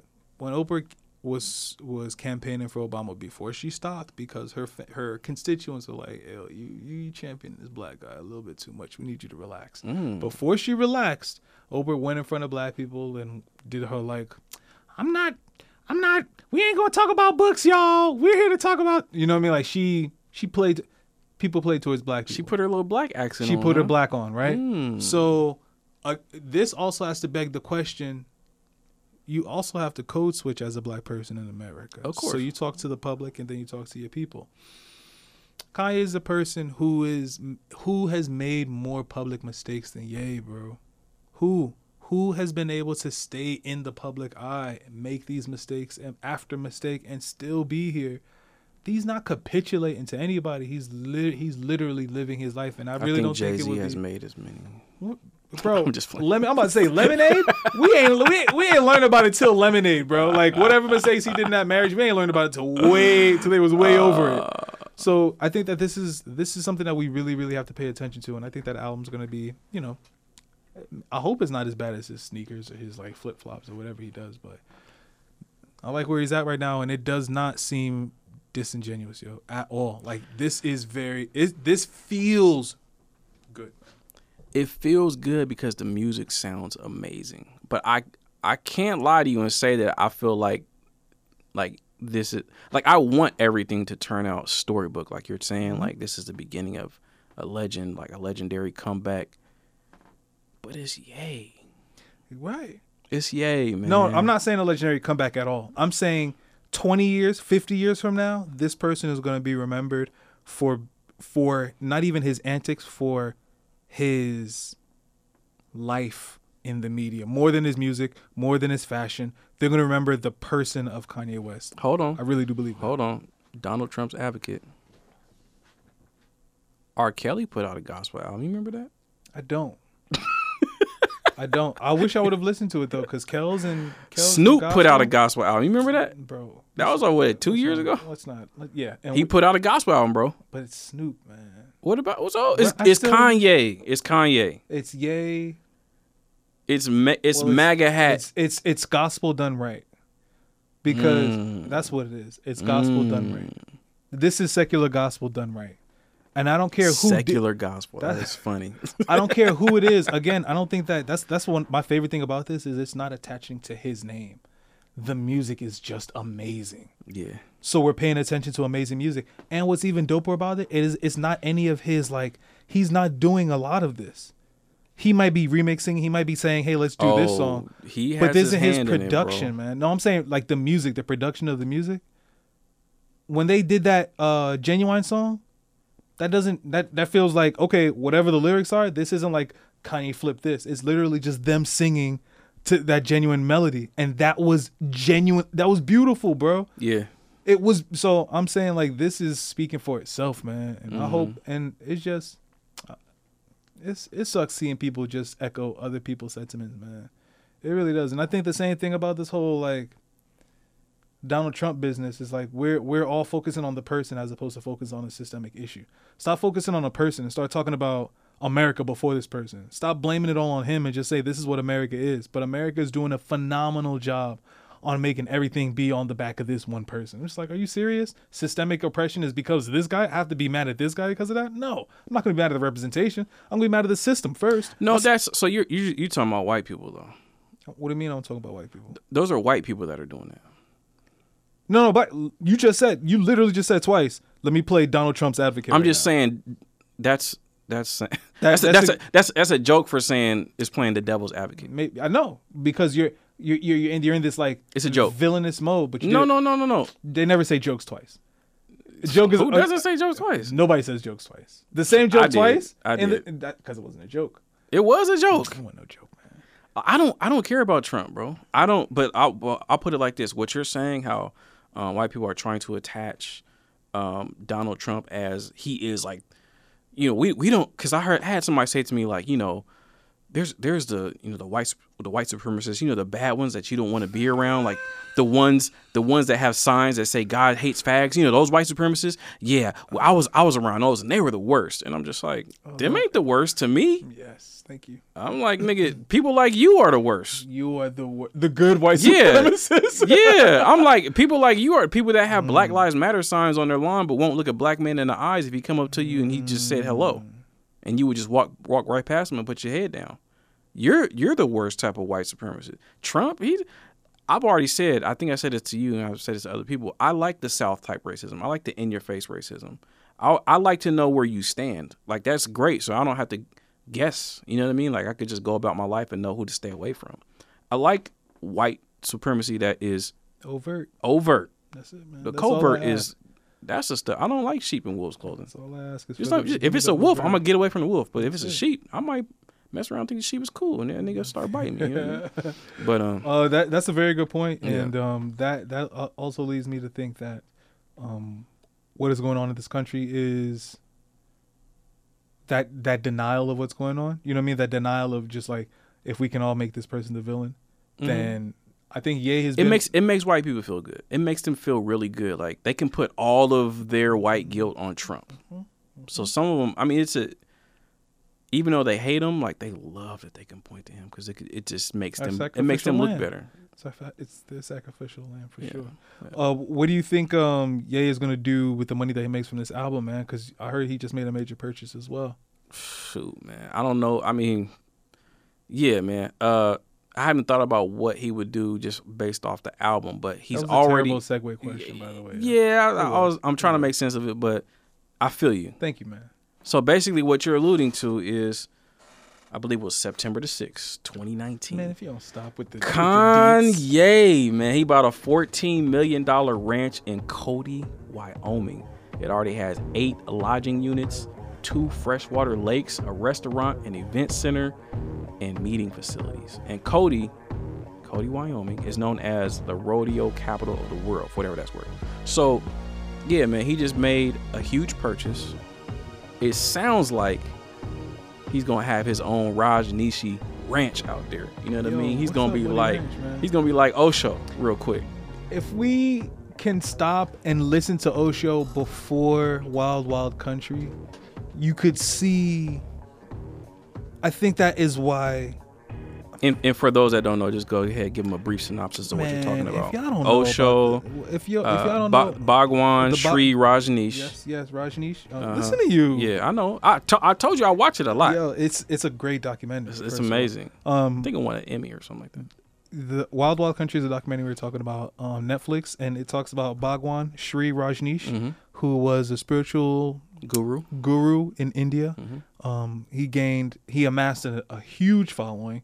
And eventually had enough money to purchase some land in uh, Oregon, in rural eastern Oregon. Mm-hmm. And he bought a ranch called Muddy Ranch. And I guess the, the purpose of this time, the purpose of this ranch was to live according to the spiritual spiritual materialism, I think is what the name of his like his practice was, if you could give it a name. Mm-hmm. And uh, it had a lot to do with your body not being this cage that your soul is in, but instead it's a cool little robot that you get to experience this world in and use it as such. Enjoy the body, enjoy all the pleasures of this life that it has to afford, um, without getting caught up in whatever this isn't. Um, be mindful, of course, but he had just a very, very, very poignant way of seeing the world in a very commun- communal, um, organi- organized way.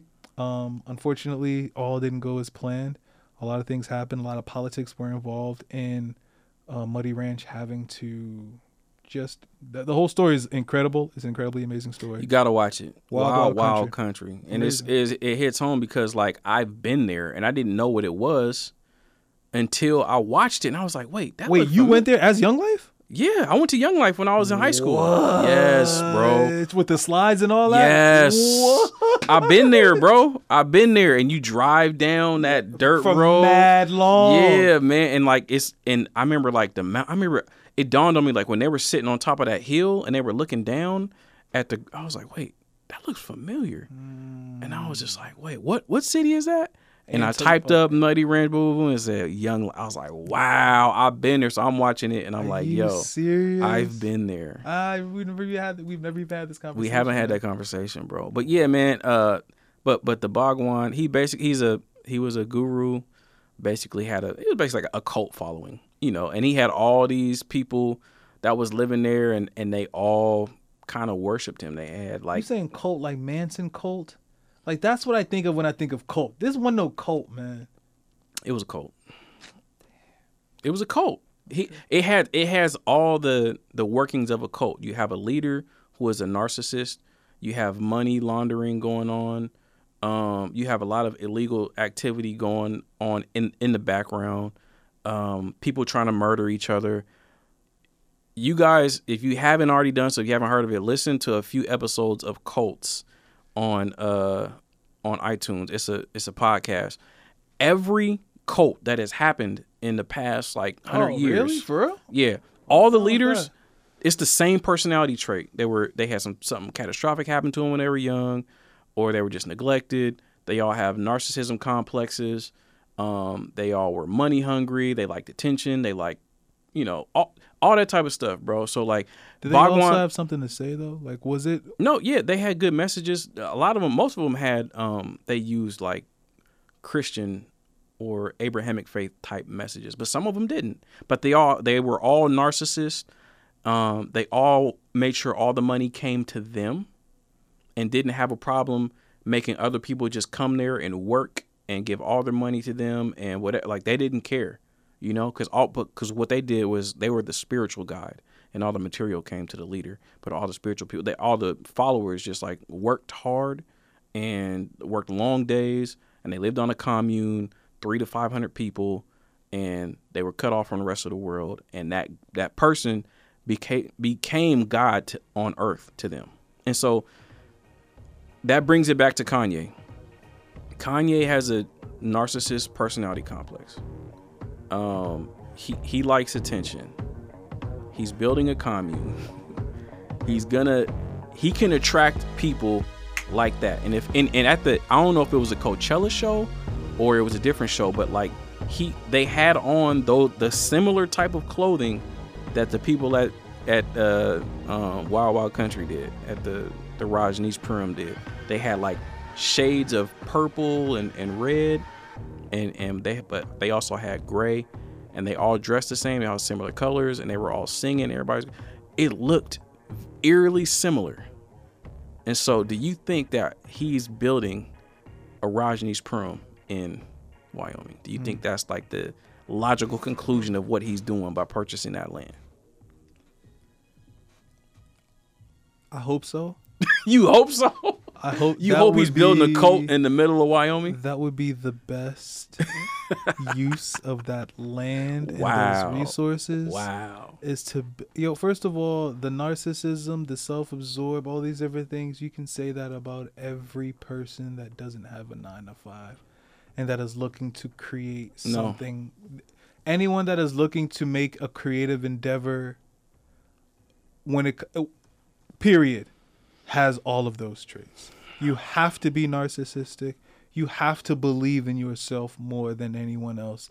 You have when to, you mix narcissism and a God complex together. What, that, what is that? What, that what, that's, is, the, is that different? The perfect. Is that different? Is, is isn't narcissism a God complex? Mm-mm. So what's the difference between narcissism? When you when you mix narcissism and a, a strong religious belief ah. that leads to a God complex.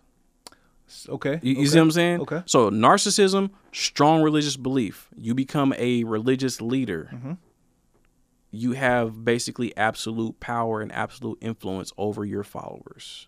Anyone because that they, chooses to follow you. Exactly. Free will. It's free will, but you yeah. have, but but now you have control. Yes, and you also have responsibility. And you have responsibility. Yes. And so you can rule over them like a totalitarian. I, I totally agree with that form of totalitarianism. Oh, that's Anyone terrible, that bro. Cho- if you choose, the logical to, conclusion of that is people getting no, hurt. No, it's not. Yes, not it if is. you choose to. If you choose to come, you can choose to leave. Bro, when you get all drunk of this with, is your choice. When you have absolute power like that, absolute power corrupts absolutely. Only when you can, when your people have no choice but to follow you. This is the best case scenario for people that can come if they want to. How you gonna leave from Wyoming?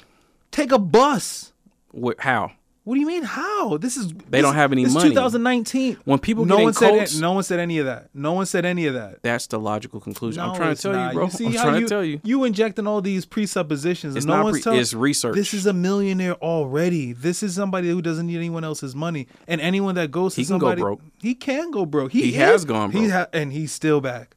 You know what I'm saying? Like he's no one. It, No one is saying that that is going to happen. No one is saying that they're going to give away their their life savings. They're going to give away any of these things to that person.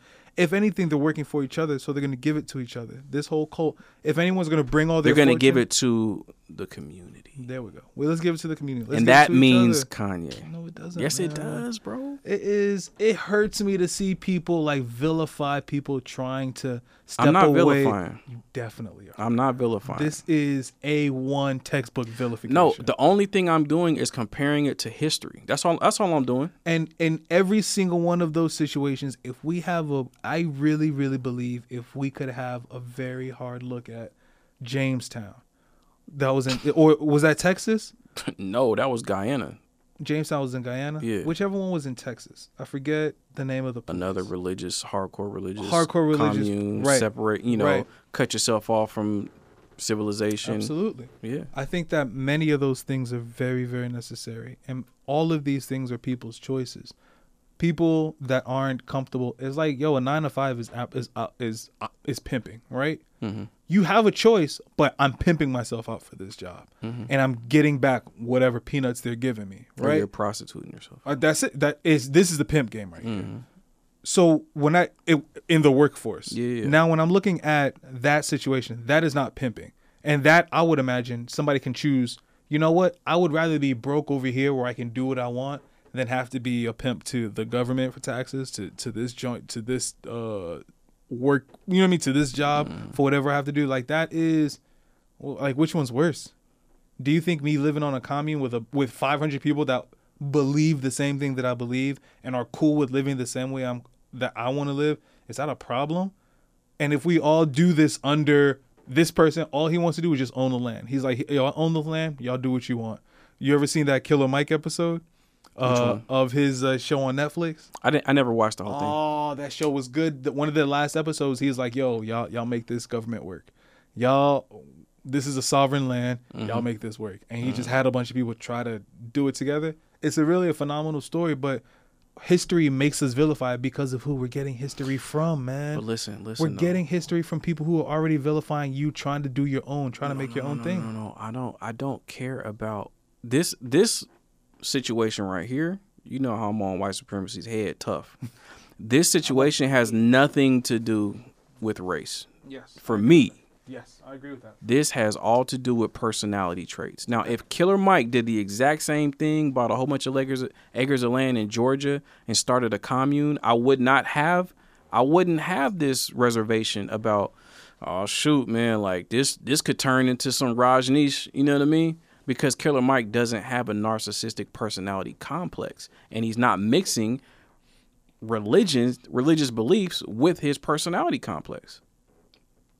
However, when you're religion, when you're mixing religious beliefs and a narcissist leader, that leads to cult-like behavior. That's all I'm saying. That's all I'm saying. Can you say the same thing about um, all these televangelists? That travel to, like, yeah, for sure. Nigeria. Benny, Benny Hinn just apologized for, you know, lying to people. What about homeboy that's like scot free? Who? The two dudes, the one tall dude and then the one old guy. There's one white haired dude, and there's a. I mean, how how much time you got? He looks like um Beavis from Beavis and Butthead. Talks with a southern accent. Some white guy on T V. Yeah, yeah, that guy. Okay. Come on, man. You know what I don't know his about. name. I don't know all his right, name. Right, they all, all look right. the same. I feel like just because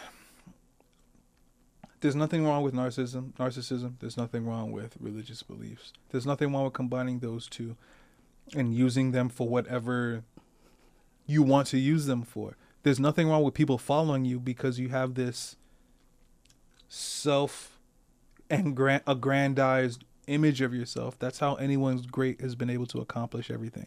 By having this almost crazy view that they are the ones to do this. And I think that isn't something to be able to put down. I think it's equally something to value and say, yo, I'm going to go follow that person and achieve, help that person achieve their dream. Because there are a lot of us who don't have these dreams.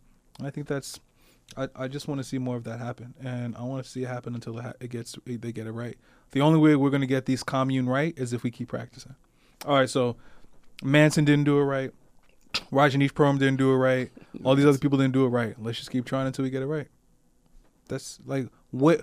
what but how many? The, but how many more people have to die for you to know who's fit? No one died over. I mean, nobody. Nobody died in Rajneeshpuram. So we're we're getting. We're well, already, somebody we're already had better. a. Somebody almost died. Somebody almost died. Everyone almost dies.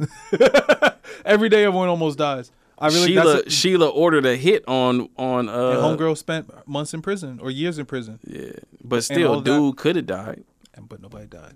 So com- that compared to what happened in the same decade or the same twenty years, we're we're we're, we're improving. All right. So yo, Wyoming. So you're going? I'm not going. Oh, okay. But I'm absolutely encouraging those who don't have a dream or an aspiration, to go there and to mix with whatever, you know, whatever energies are there, man. So I think the hopeless. That's look at yo, look at there's no. I think what's the difference between that and Burning Man? If Burning Man could be like a place where people live, people would live at Burning Man. Do you do you think so? If no, he, you don't think people would do Burning Man all year round? No.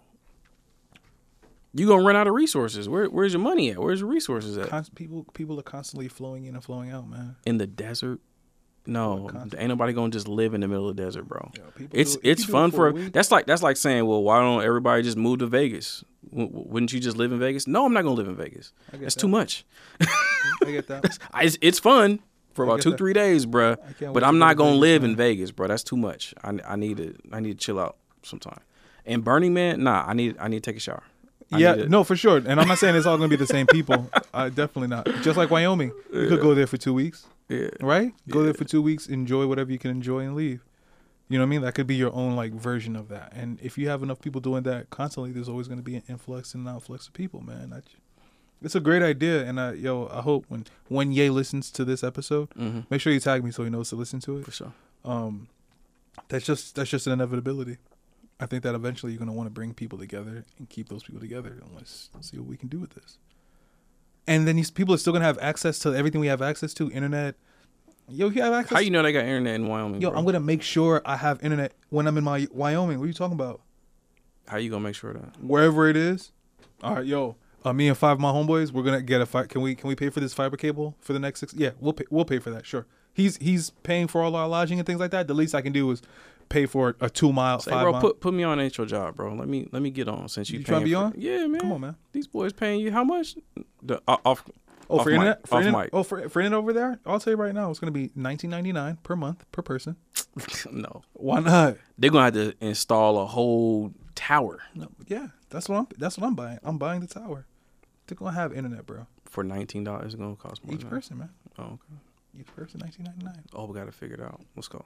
It is. It's two thousand nineteen. It's too easy not to, man. It just makes sense, I think. Sounds good. We have access to so much, and I feel you, bro.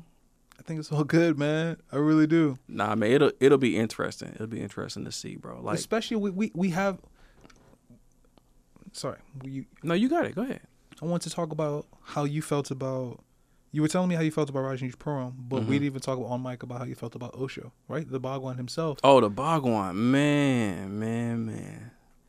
Where do I start? The more you watch him, the more the more I watch him, the more I listen to him, I'm just amazed.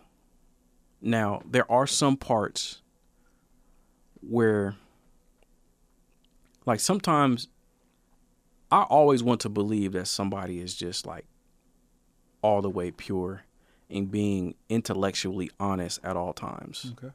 If I feel like I like them. Okay. So then I want the best out of everything that they do and, and that they say. Um, there are some things that he says or the way that he says things where it's like, bro, you got to relax, bro. Like, chill. Like, if you, you, you, You was spiritual, and then you just kind of got like, you know what I mean? You just turned up and got gangster for no reason. Got human, man. Yeah, I'm just like, bro, relax, bro. Like, chill. Like, why why you going so hard? Mm. You know? And so it's kind of like, um, you don't you don't have to tear down somebody else's kingdom to build up your own. I feel like he had some of that stuff going on. Like, he was trying to tear down other people's beliefs so that he could build his own. You know, and because he was, and I, like I said, I'm not dogmatically on any type of time right now. But even when I was in the church, like I didn't like when people in the church would talk down about other religions that they didn't really study or they didn't know about. And I'm just like, how are you going to talk about that when you don't even know? You're just, you're talking down about it because it's the opposite of yours. Mm. So there's no intellectual honesty in that. You're just talking shit. You well, know what I mean? So, can you still so be it, honest with that talk? Can you still be honest with that? Not intellectually, but if, if he doesn't know, if he doesn't study. And so he would, That's he would, honesty, so, though. No, I said intellectual honesty. I'm saying like right. you, you honestly, you really don't know, but you're speaking authoritatively as if you do know. That is intellectually dishonest. Okay. And so all I'm trying to say is with there were some things he would say about like the teachings of Jesus or things that Jesus said. And I'm like, nah, that's not in no type of nah, that's that's not right. That's not accurate. And and but he would say, but he's so so to the people that don't know any better, and they trust him, and they believe in him, and they're wearing a picture of him around, around their neck, and they're sitting at his feet, and he's praying and praying for them and laying hands. To them, everything that he says is golden. But now I can see when you kind of misleading people, and, and you can. So with, with that power and, and you're saying stuff that's not accurate, like that gives me cause to like, oh, shoot. All right. I can't really necessarily you put as what? much. I I can't I can't fully trust what he says because he's being intellectually dishonest. It's kind of like uh, was it was it you? No, it was it was somebody. It was Mondo. I was talking to Mondo earlier, but it's like, have you ever been in a class with a teacher and you asked them a question? Or even with, with your parents, you ask your parents a question, you ask the teacher a question, and it's a good question, and they don't know. But instead of just saying they don't know, they berate you for asking the question. Sure. It's it's that's that's what I'm talking about. Just be intellectually honest and say, you know what, I don't know. But you've don't done that talk too. bad about. I've done that too. I know, but I'm that not is, a leader. I'm not in the position. I'm not a. I'm not a spiritual religious you leader. You are a leader. You're the leader of a household, man. You're you are your children's God. Yeah, but I but I, I keep it funky with my children and my wife. What I'm saying is, we're. If I don't know, I don't human. know. You're throwing the baby out with the bathwater. I'm like, not throwing wow. the baby out with the bathwater. Exactly, I'm you're saying just giving, I can't fully trust him. So because you can't trust one hundred percent of what he's saying, you can't trust half of what he's saying. I didn't say that. That's what you're alluding to. That's that's the gap that you filled in on your own. What you just said is, I can't fully rock with him. That's it.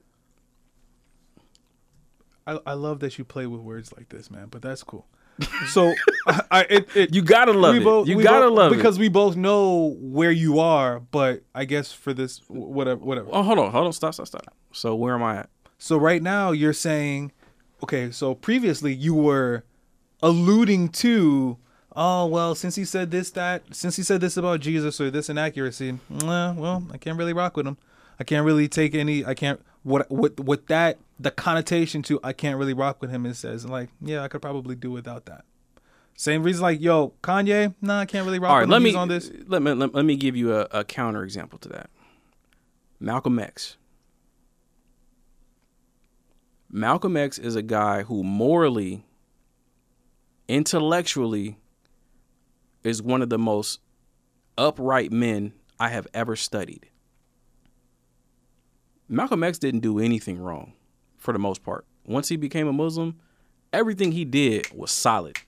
And he was doing it to the best of his ability and to the best of his knowledge. And when he came into and when he came into experiences and knowledge and information that went against what he was taught by the Honorable Elijah Muhammad, he had to give it, he had to give it up. So when he went to Mecca and he worshiped with white men in at where wherever Mecca is, is that Iraq, Iran, something like that?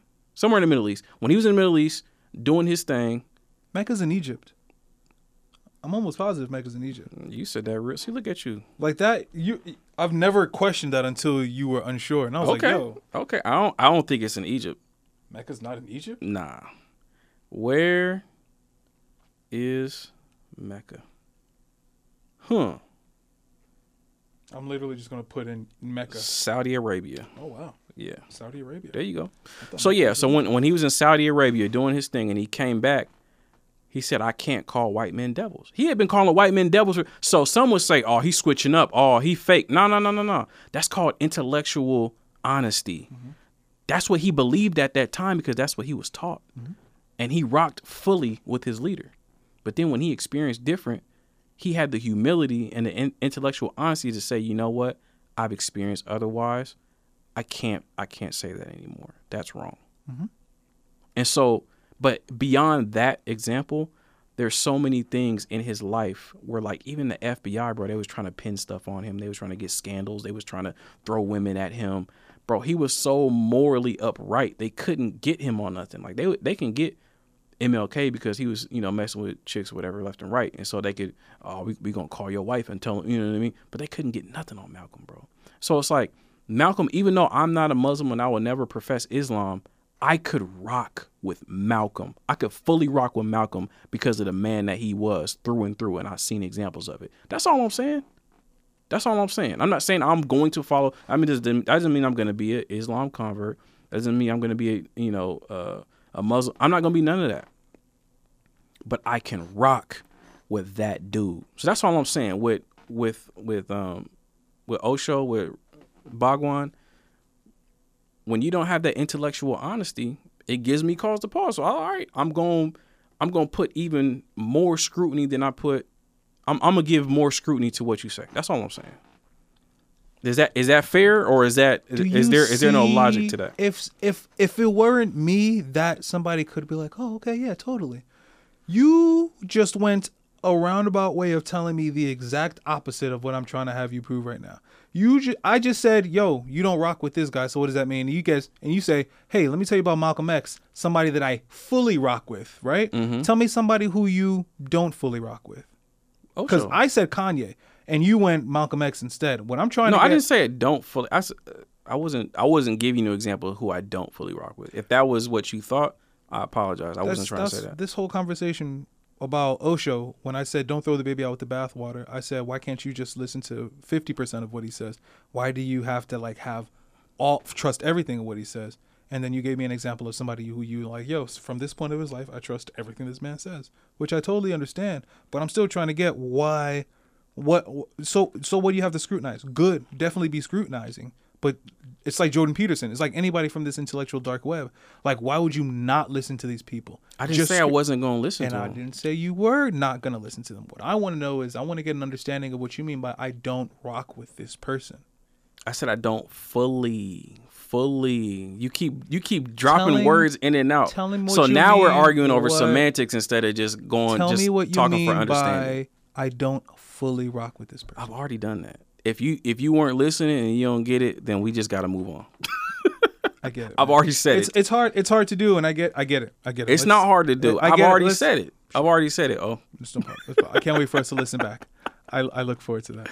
Um, is there anything that you, is there any one particular part of Osho's teaching that you really felt like you haven't heard anywhere else? Mm, I can't, it doesn't, there's nothing that sticks out to me right now. I was listening to him really heavy, um, like back in the like springtime when I, when I first started watching a documentary. Um, but there's nothing right now that sticks out. What about you, bro? What? Um, mm, that's a good question. I think that, uh, uh, like I was saying, his notion of like this body is meant to be like enjoyed mm-hmm. versus a, a, a something that you need to chastise and kind of whip into shape. Okay, yeah, I think that I really, that. really, I think I really rock with that. That mm-hmm. was really re- that resonated with me. Um, you were saying that you you watched the documentary more than once, more mm-hmm. than a couple times. Mm-hmm. What, what what gave it such replayability? It just opened my eyes. You know, I've been on my my quest of like learning about just being a student when it comes to religion and, and worldviews and just belief systems and how things work. And so when I watched, when I watched the documentary and I seen them do the dynamic meditation. You remember that? Where, where they were like yelling, yelling and screaming, crazy, jumping, and, and then going very silent, calm. The music still. stops, and pow, boom, and then they just like, bro, that's church. I've seen that in church since I was a kid, bro. Mm. When they start hitting the music, the the praise dance, the shouting music, dun, dun, dun, dun, dun, dun, dun, that's dun, it. Got, got them, got them feet just. To- and everybody start dancing, and everybody screaming and jumping and running around the church and and crying and sweating. That's dynamic meditation. Absolutely, absolutely. It's or the half, ex- at least half of it.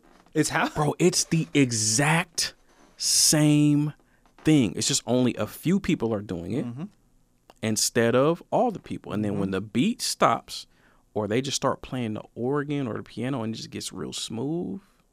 And then you just kind of stand there with your with your hands up and just and there's and if you if you have one of them sessions where you're just crying profusely, screaming, shouting, you know, saying thank you, Jesus, a thousand times. And then you just sit there and you're still. There's like a calm And there's like a, there's something about your energy, your whole body composition that changes. And so, and I realized that that's, that's what we were doing in church.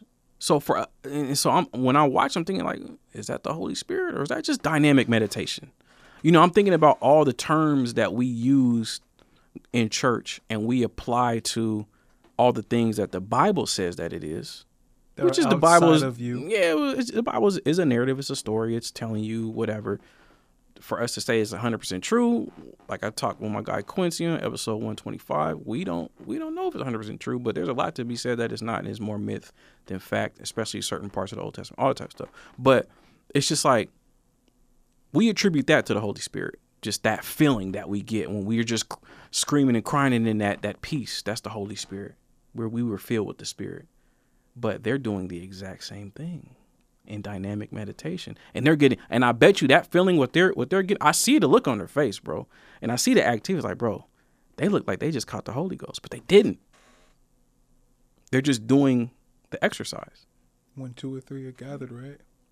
Like that isn't. It's, uh, and it's not even about two or three. It's just the actual act of getting all your emotions out and screaming and crying and just letting everything out.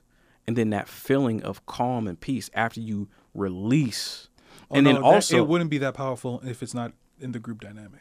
That group oh, okay. dynamic is absolutely imperative to have, just like in church. I'll give you that for sure. Just both in both situations, yeah. That group dynamic is absolutely imperative to have that for kind sure. of response to what whatever stimulus that yeah. is. You know what I mean? And and when I see that, and if especially if you grew up doing that and and you really enjoy it, like that can be addicting. And there and there's nothing else that you would want to do. So they do their meditation sessions at Rajneeshpuram. They was doing that every day. You know what I mean? And so there are some folks that do that every Sunday. And they wish they could do it more. Mm. You know? So just imagine if, if some folks could have, I mean, they back in the day, our parents and our grandparents, they used to go to church every every night. Three, four times. They would yeah. go to revivals all week right, and right, do that every night, that's you know? Especially in the Actually, summertime. there's a there's a revival going on right now, going on all week. I'm going to be there on Thursday because my guy Quincy that was on episode one twenty-five, he's going to be preaching. I'm going to go see him preach. But there's people that's doing that every night this week in the city where, of Portland. Where at? Where on Thursday? Uh, you got you got the map? All right, yeah. Put I that. got. I'll, I'll post that, please. You. Yeah, I'll really, post it and send I, I it to I want to see what I want to see what. That's it. That's an experience. It'll be like you know, it'll be like what we're talking about, and it'll be hopefully like Sunday service. Hopefully they have a choir and not just a praise team, and they going at it. You know what I mean? They they doing their thing, but but yeah, man. So it's like you can get addicted to that, and you can just crave that experience. And so I was just I would see that parallel between the, what I grew up on and then what I'm seeing them do, and I'm like, yo. That's wild. You know what I mean? So I'm just having revelations as I'm watching it. And then I'm just seeing Osho and just like his aura is dope. His energy when he's just in that that stance where he's blessing, got his hands together and just walking and just just like I just I just want to walk around with my hands in, in the prayer hands emoji all the time and just bless people. You know what I mean? Like that just seems like a dope way to exist. Is just walk around and just have blessing hands all the time. And it was, it's something about that. It just, and the documentary is put together so well. The music is great. And the lawyer, bro, the way he tells his story, oh, the bro. lawyer, man. I feel every word that he every, says, yo, bro. And you see, he, if I felt like he was on the verge of crying every fifteen minutes. Oh, all the time. Because when you see him just kind of stare, that's one thing that's undeniable. These yeah. people weren't on like crazy drugs. No, these people no drugs. Like, they were on no alcohol, no drugs. No. These people really felt this connection that is undeniable, and you see it come through the documentary mm-hmm. so well. And that's one thing that I keep on saying: like, what in your, what in our lives can give us anything close to that on a genuine level that has nothing to do with? But that happens all the time. It happens every day, and it's happening to people that you're walking by. You're walking by people that. Are having that experience every day. That ha- that are having what experience every that day? That experience. The there are there, there are people, not necessarily to that level, but there are people that have psychological and emotional attachments to spiritual leaders. Oh yeah. and they look at that man, whether it's, it's for him, whether though. it's the guru, whether right. it's your pastor, whether right. it's your priest, they look at that man like it like he's a celebrity. And he and they think he's so special, and they just want to be near him. They just want to shake his hand. They just want to give him a hug. They just adore that pastor, priest, guru, whatever. And there are people that have that emotional and psychological attachment to men that are in spiritual leadership positions all over the all over the country, all over the world. A lot of people have that. And so the thing is, what I learned about that, that was like on a more intense level because they were in a commune and they were secluded from the outside world. But that can happen to anybody. If you're secluded from the outside world and your whole world revolves around this man that comes through once a day and speaks for a little bit, or he, there was a, a certain point in time he wasn't even speaking.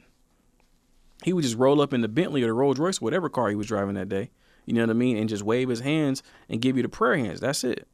But like what I learned was is that if somebody gives you a unique spiritual experience that you've never gotten anywhere else, you are going to have an attachment like nothing else in this world to that person. And you're going to have a loyalty. So that so the lawyer, like what he was going through in his life, and he was at the top of his lawyer game, and he was, you know what I mean, doing all these cases and high profile and making all this money, but he was empty inside. And that man gave him something spiritually that he never had before. Like these white people ain't never been to church. They ain't never been to black church. They never had no dynamic meditation. So they like they're experiencing what we experience on a weekly basis. It took them thirty, forty years to finally get that. And so now they've been given something. So if they got that experience at the church on the corner, then they will be loyal to that church. They would come back faithfully. But they didn't get that at the church. They Why weren't welcome in that? the black Why church. Why didn't you say that pastor? Why did you say that church? Because I think that's... Because exactly- the black church, that... that the dynamic meditation, the shouting and, and the screaming and the jumping and the hollering and the praise, you know, praise and worship and the high energy music. That's not something that they do in white church. They do it in black church, but white church is all calm and the service is like on time and it's going to be over in forty-five minutes to an hour. And they're going to sing two songs like, oh, thank you, Lord. And oh, we just, we just praise you. And we thank you. And thank you for the birds and the trees. And, and that's it. And that's that's all they get. They don't get to they don't get to express themselves like that. And so in a black church, you get that. That's why I said that. I was thinking, I was making that distinction because it felt like you were saying that like the lawyer and everybody was really attached to the Bhagwan, but I think it was their attachment to each other that really that that twinkle in each other's eyes that you see. I think that even the work that they were able to do at that property, mm-hmm. for them to be able to put a gas station, for them to be able to put a water treatment center, for them to build all these places well. Like a lot of those housing yeah, units grow, are still yeah. there. Put the houses up, grow their own food. For each other. Like yeah. I think it was each other. It, this wasn't we're doing all this for Bhagwan. Bhagwan is like, yeah, we get Bhagwan once once an hour, but we're doing this for each other. I think that community is something that when you look at him just kind of staring at the ceiling, I really feel... Maybe this is my own projection. Mm-hmm. I feel like he was, he wasn't missing the person. He was missing the the the the, the not the fertilizer, but the soil and what everything. You know what I mean? Like everything mm-hmm. that we were able to do with this soil. Yeah. I think it's both. You think it's both? Oh, for sure. It all, it all works together. But mm-hmm. none of that would have happened without Bhagwan, though. That, that's all I'm saying. Yeah, that's arguable because it always happens. I think it's just like it's it's and, and it's everything too. It doesn't. It's not just spirituality. It's video games. Mm-hmm. It's new movies. Whenever people can come together, Mar- Marvel Marvel doesn't. Mar- everyone that loves Marvel movie movies, everyone was sad when Stan Lee died, but niggas already forgot about Stan Lee. Like mm-hmm. people aren't worshiping Stan Lee. They love Comic-Con. Isn't a place to worship Stan Lee. It's really a place to get together and let's exchange all these ideas from all these different places of mm-hmm. all this understanding. And I think that's what that's what the Rajneeshis were. That was like a Comic-Con of spirituality. Mm-hmm. And it was a bunch of people coming together and saying, yo, thank for this person that brought us all together, but we're not here for them. We're here to say, finally, I get to talk about and to really geek mm-hmm. out over this I whole would, concept. Yeah, I, I wouldn't compare it to that, though. Mm. Because you can get Comic-Cons in multiple cities with that with different people. Just they could just put on a costume. No one, no right, one, Marvel, no one, no one, or that. more Marvel. You can get Marvel at any movie theater, at, at the store. You can get Marvel at Target. You can get it at Walmart. You can get it at the, you know, you can you can get that product or that movie or that whatever.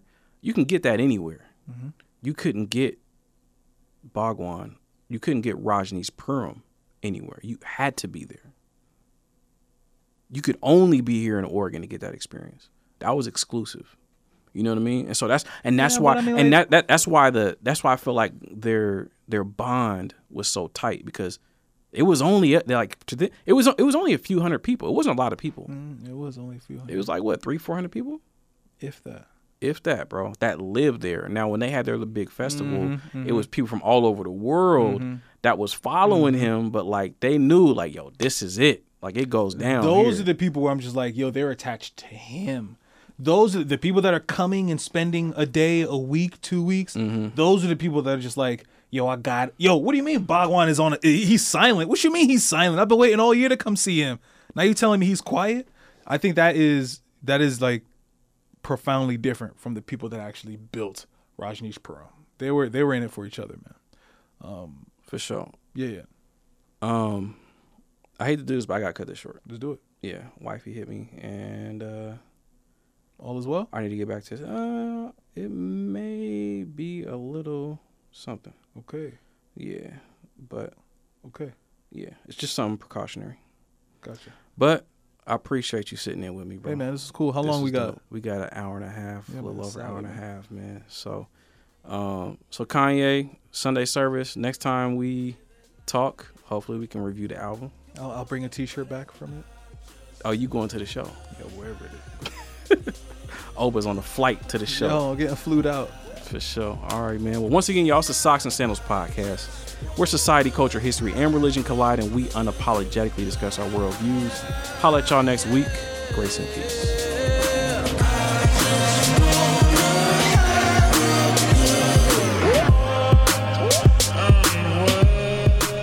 Hey, real quick, y'all, forgot to mention, uh, if you're on iTunes, please leave a comment. Please rate five stars preferably, but any amount of stars will do. And uh, if you're on SoundCloud, hit that heart button, hit that repost. Every little bit of feedback helps. I appreciate y'all. Holla at y'all next week. Grace and peace. Yeah, yeah, yeah. Nah, nah.